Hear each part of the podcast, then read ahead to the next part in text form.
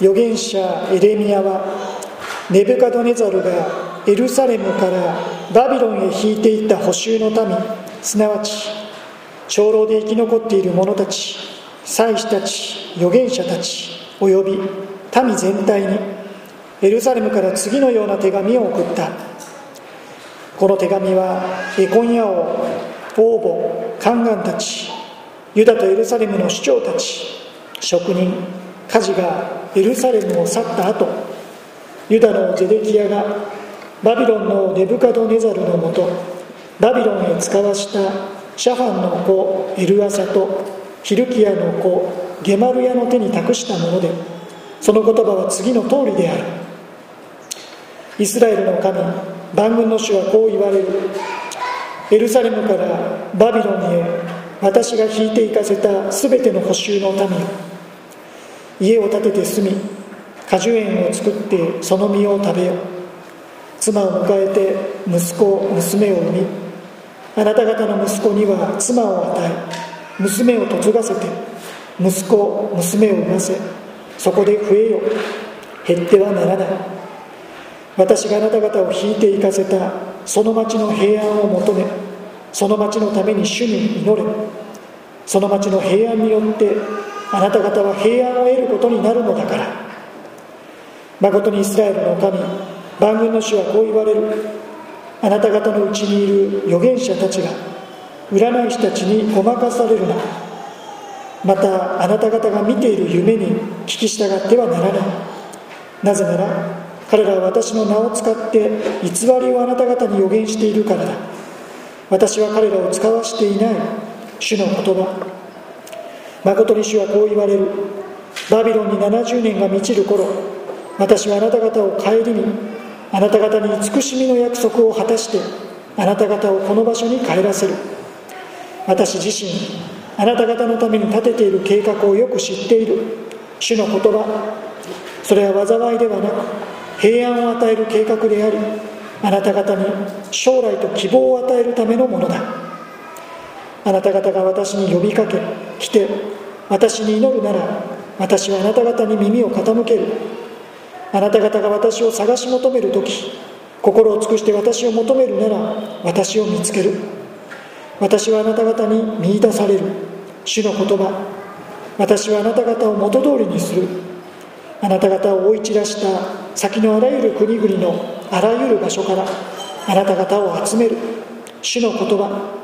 私はあなた方を聞いていった先から元の場所へ帰らせる。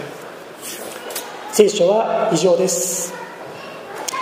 私たちに対する神のご計画と題してメッセージをいたします。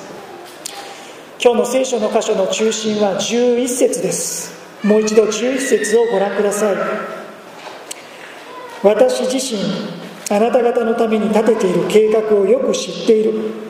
主の言葉。それは災いではなく平安を与える計画でありあなた方に将来と希望を与えるためのものだ。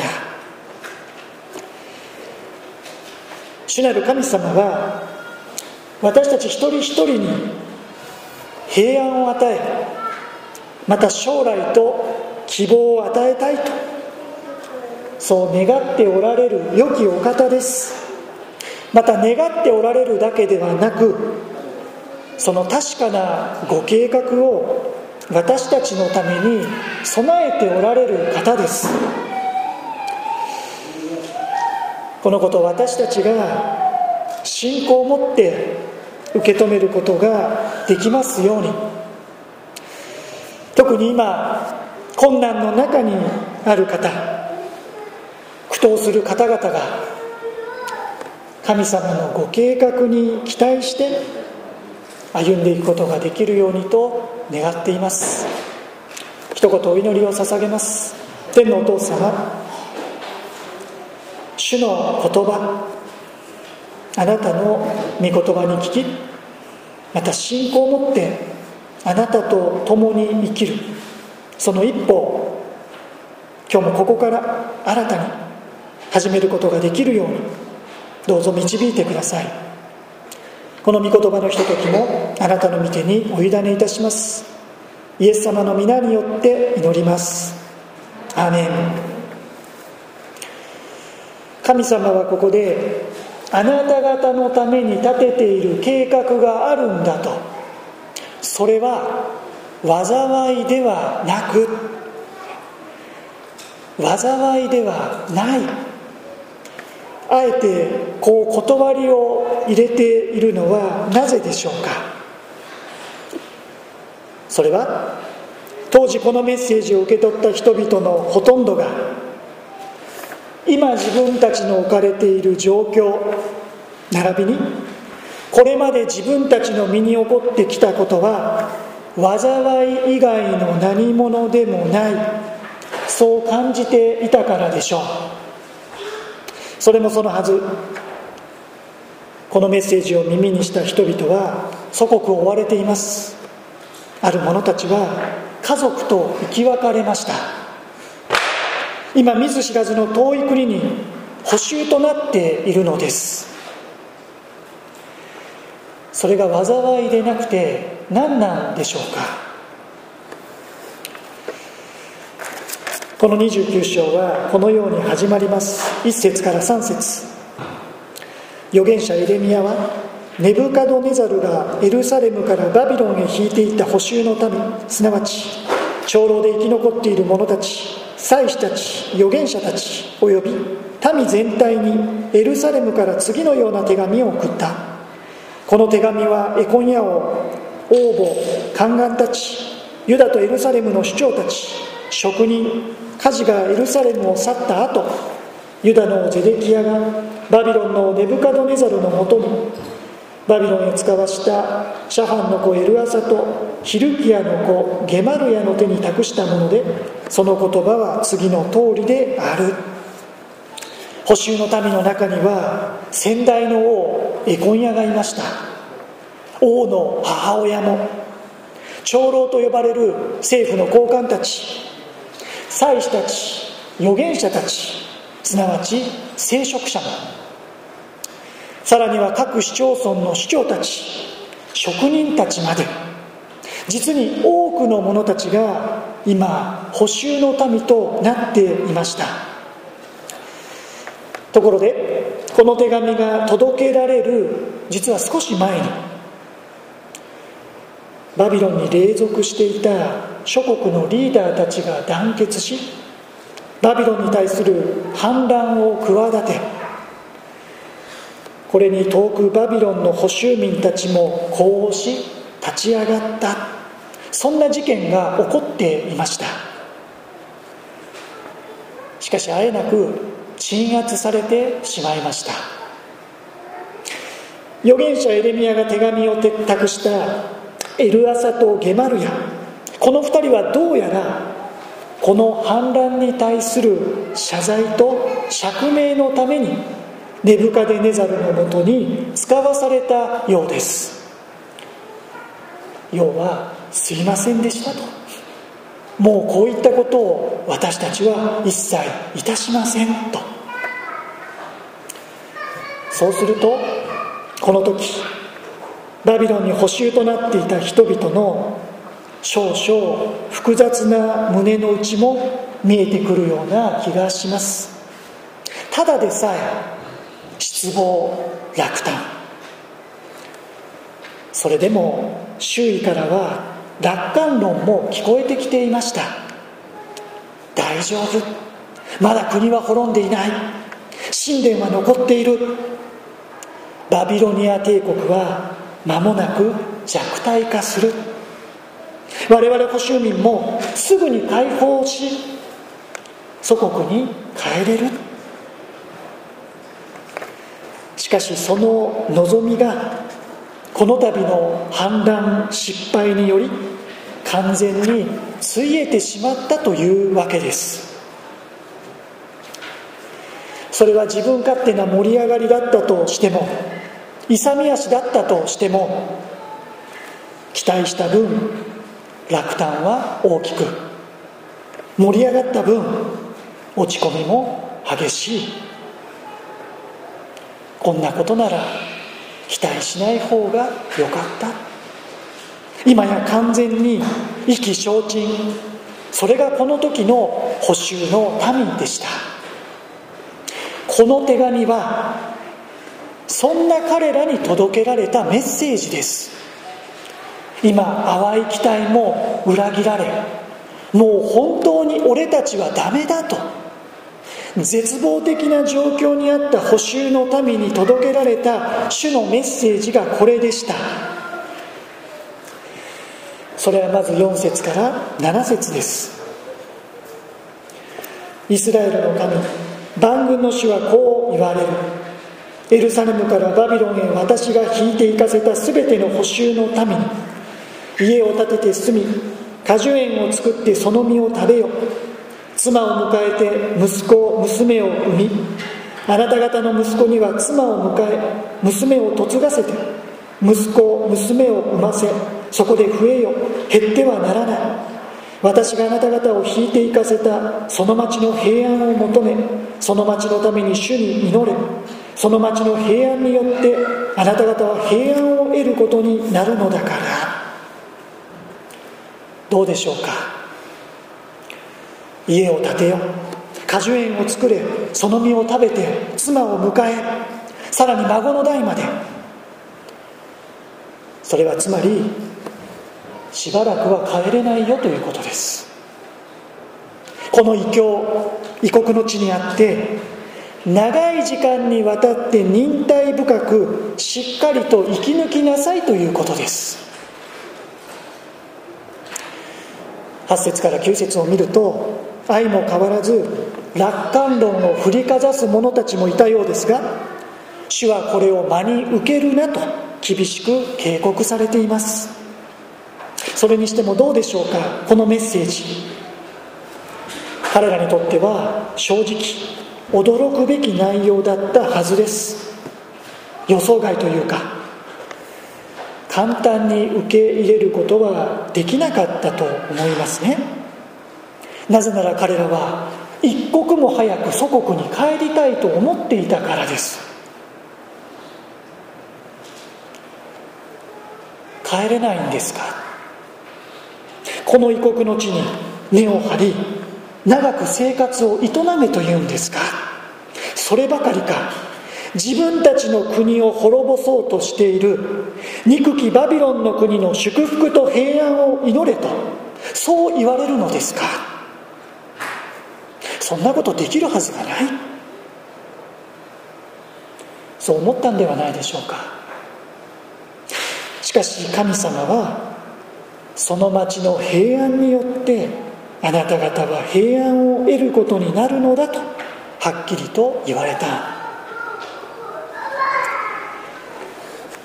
ここから逃げ出すのではなくしっかりと踏みとどまりなさい。報復するのではなくむしろその町のために祈りなさい。それがあなた方の平安となって帰ってくるから。何より神様が彼らに伝えたかったメッセージは補修という今の状況は決して災いではないのだということです。なぜなら補修そのものが想定外の出来事ではなくて神様の見許しの中で神様の大きな見ての中で行われていたことだからです。このことを暗示するかのように4節と7節主は2回私が引いて行かせたと繰り返し語っています。一節ではバビロンの王ネブカドネザルが引いていったと。しかしそれを神様は私が引いて行かせた。私が引いて行かせた。そう言い換えるのです。バビロン捕囚を人間的に捉えるならそれは災いです。不幸です。それ以外の何者でもありません。それは確かにネブカドネザル王の手によるものです。それはまたイスラエルの民の不信仰と不従順の結果でもありました。しかしそうであってなお私が引いていかせたと。主はこのことの中にもご自身の主権を主張されます。バビロン保守災いとしか思えない。この苦しい現実の中にも神様はご自身の深いご計画があることを明らかにされるのです。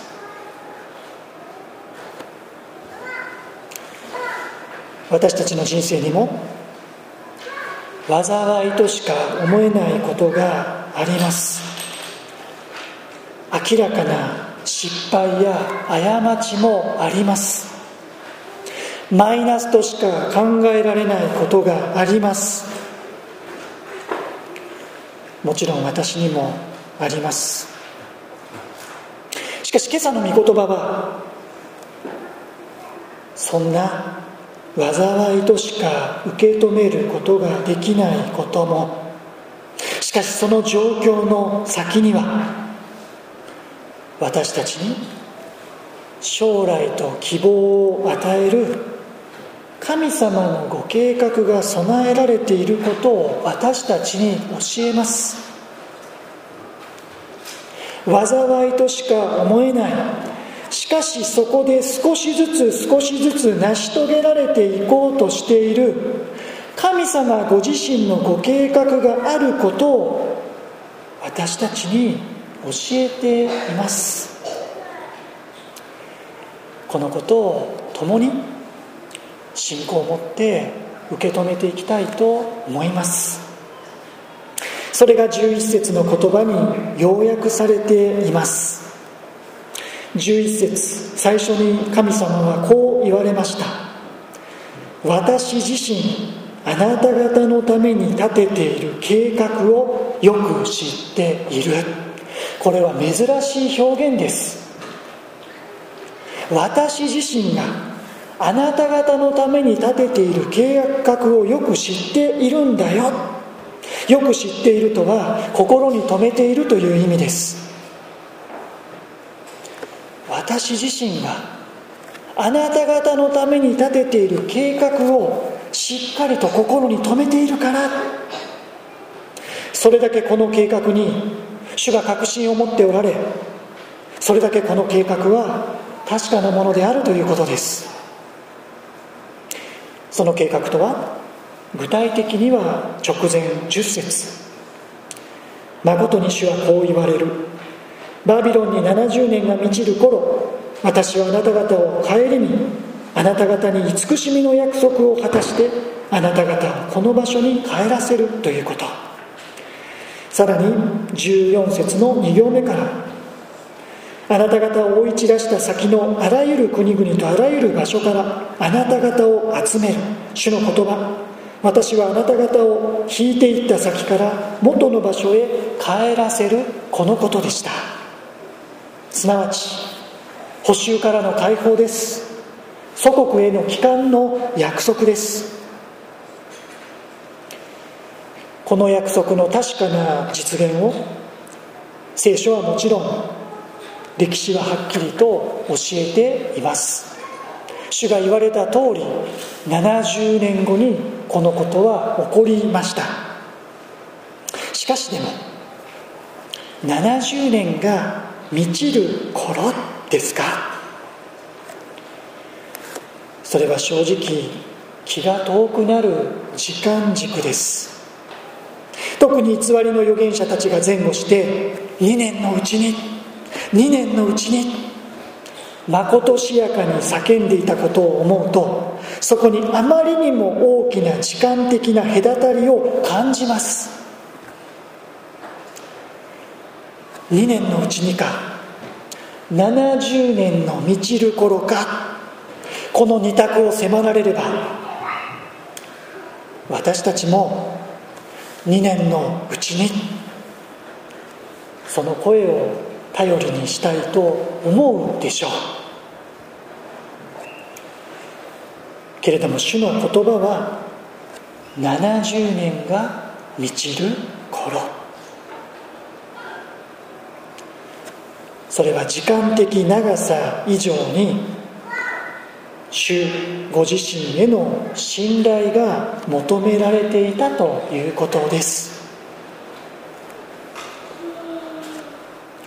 それでも神様の約束はそれだけではありませんでした。今補修となった人々に70年の後と言わず今の彼らに必要な平安と希望をも神様は確かに与えてくださる。このことも約束してくださっていました。それが12節から14節。あなた方が私に呼びかけ来て私に祈るなら私はあなた方に耳を傾ける。あなた方が私を探し求める時心を尽くして私を求めるなら私を見つける。私はあなた方に見いだされる。主の言葉このことでした。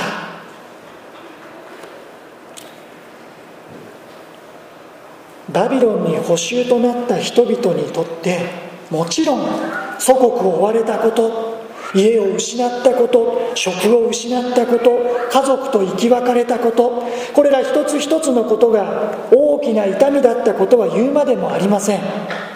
しかし彼らにとってはもう一つ決定的な悲しみ痛みがありました。それは約束の地を追われたことです。すなわち主から見放され見捨てられてしまったという思いです。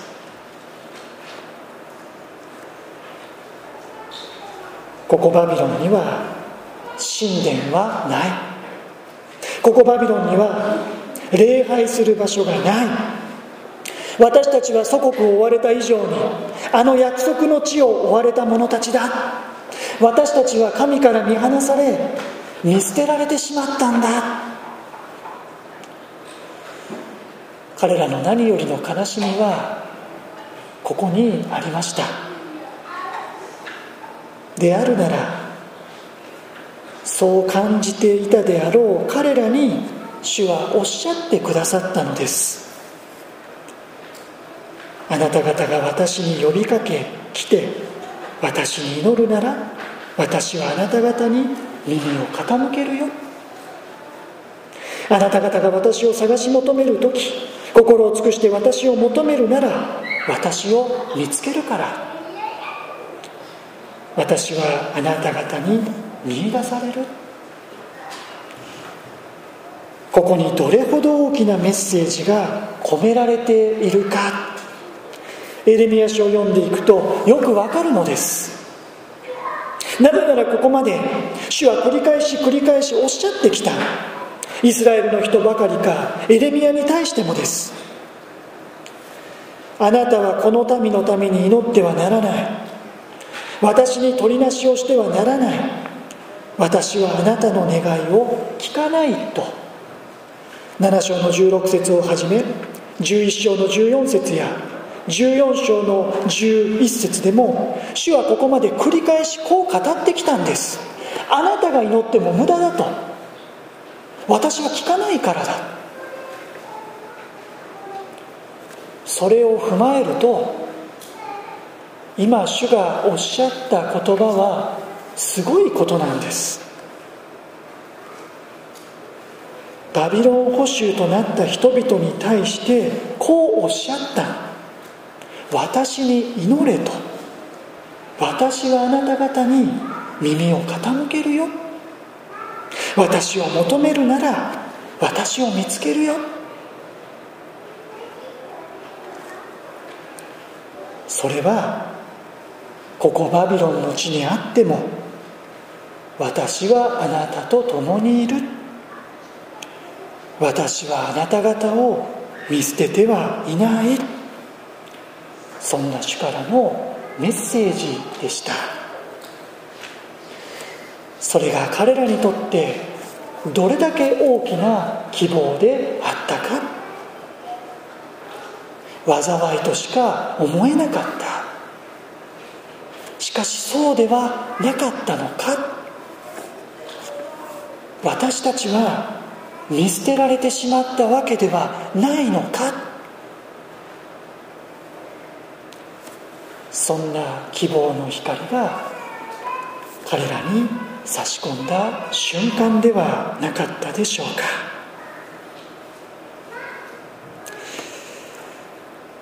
この年も残すところ2ヶ月半余りとなりました。この1年半はコロナとの戦い。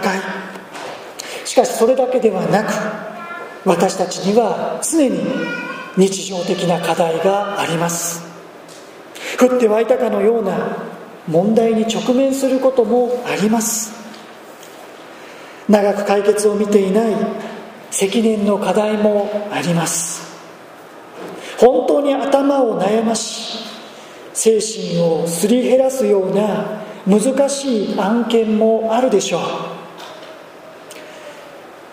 そこに健康上の問題や不安と向き合っておられる方もおられることを思います。中にはまさに今災いを被っている。そうとしか思えない。極めて苦しい状態が続いている方もおられるかもしれません。それは本当に厳しく辛い状況なのだろうと想像します。そんな私たちにまた皆さん方お一人一人に主なる神様はこの朝こう語りかけておられます。主の言葉それは災いではなく平安を与える計画でありあなた方に将来と希望を与えるためのものだと。災いではない。災いでは終わらない？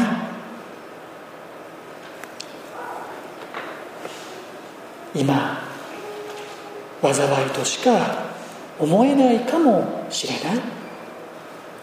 しかしその先には将来と希望を与えるあなた方に対する私の計画があることを信じてほしい。今本当に苦しいかもしれない。しかしその苦しみのただ中にも私は共にいる。私の見てはそこにも確かに述べられている。このことを忘れないでほしい。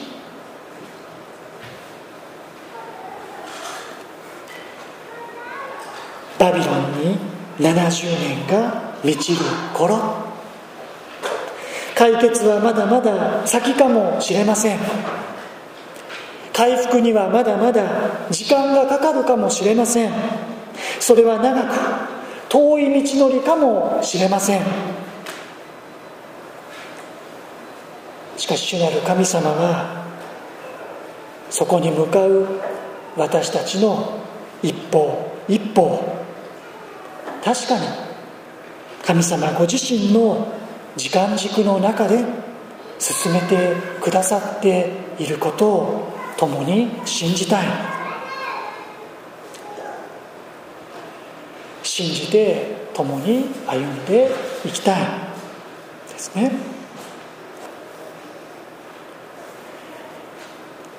主の言葉それは災いではなく平安を与える計画でありあなた方に将来と希望を与えるためのものだ。私たちに真の平安を将来の希望を与える神様のご計画。それは何より主イエス・キリストにある神の救いのご計画です。イエス・キリストの十字架と復活。このイエス・キリストの贖いの見業。このイエス様にある永遠の命と御国への凱旋こそ主が私たちに約束してくださっている私たちに将来と希望を与える神様の素晴らしいご計画です。イエスを信じる時に私たちには罪の許しという平安が与えられ私たちには死で終わることのない永遠の命の希望が与えられ私たちには御国への凱旋という将来が約束されます。このイエスにある平安イエスにある希望イエスにある将来この神の大きな救いのご計画の中で主イエスを信じ与えられた人生与えられた生涯を神と共に生きるまた神の民と共に生きるその歩みをここから共に始めてまいりましょう。イエスを信じこのイエスへの信仰を持って生きる。平安。イエスにある希望を持って歩む。このことこそが神様の私たちへの切なる願いです。主の言葉に応えて信仰を持って主と共に共に歩みましょう。お祈りをいたします。私自身あなた方のために立てている計画をよく知っている。主の言葉それは災いではなく平安を与える計画でありあなた方に将来と希望を与えるためのものだ。天の父なる神様災いとしか思えません。本当に苦しいのです。そんな私たちであるならそんな私たちのために主は今日この御言葉を私たちに与えてくださったことをありがとうございます。災いではないんだと。その先に私が備えている計画があるんだと。それはあなた方に平安希望将来を与えるためのものだとどうか主の言葉に信頼しまた主ご自身に信頼し私たちの人生が人知を超えたあなたの大きなご計画の中にあることを深く覚えさせてください。森兄弟とその家族に対してもあなたは何と大きなご計画を持っておられたことでしょうか？その証に励まされながらまた私たち一人一人もまた同じ死を信じる者たちとして共に歩んでいくことができるように続けて導きを与えてください。特に今大きな困難悩み痛み苦しみあるいは健康上の問題と向き合っておられる方がいるならば守護自身の平安をお与えください。またあなたにある癒しをお与えくださるようにどうぞお願いをいたします。またそのただ中にあって主が共にいてくださるこの平安のうちに主と共に歩むことができるように導いてください。イエス・キリストの皆によって祈ります。アーメン。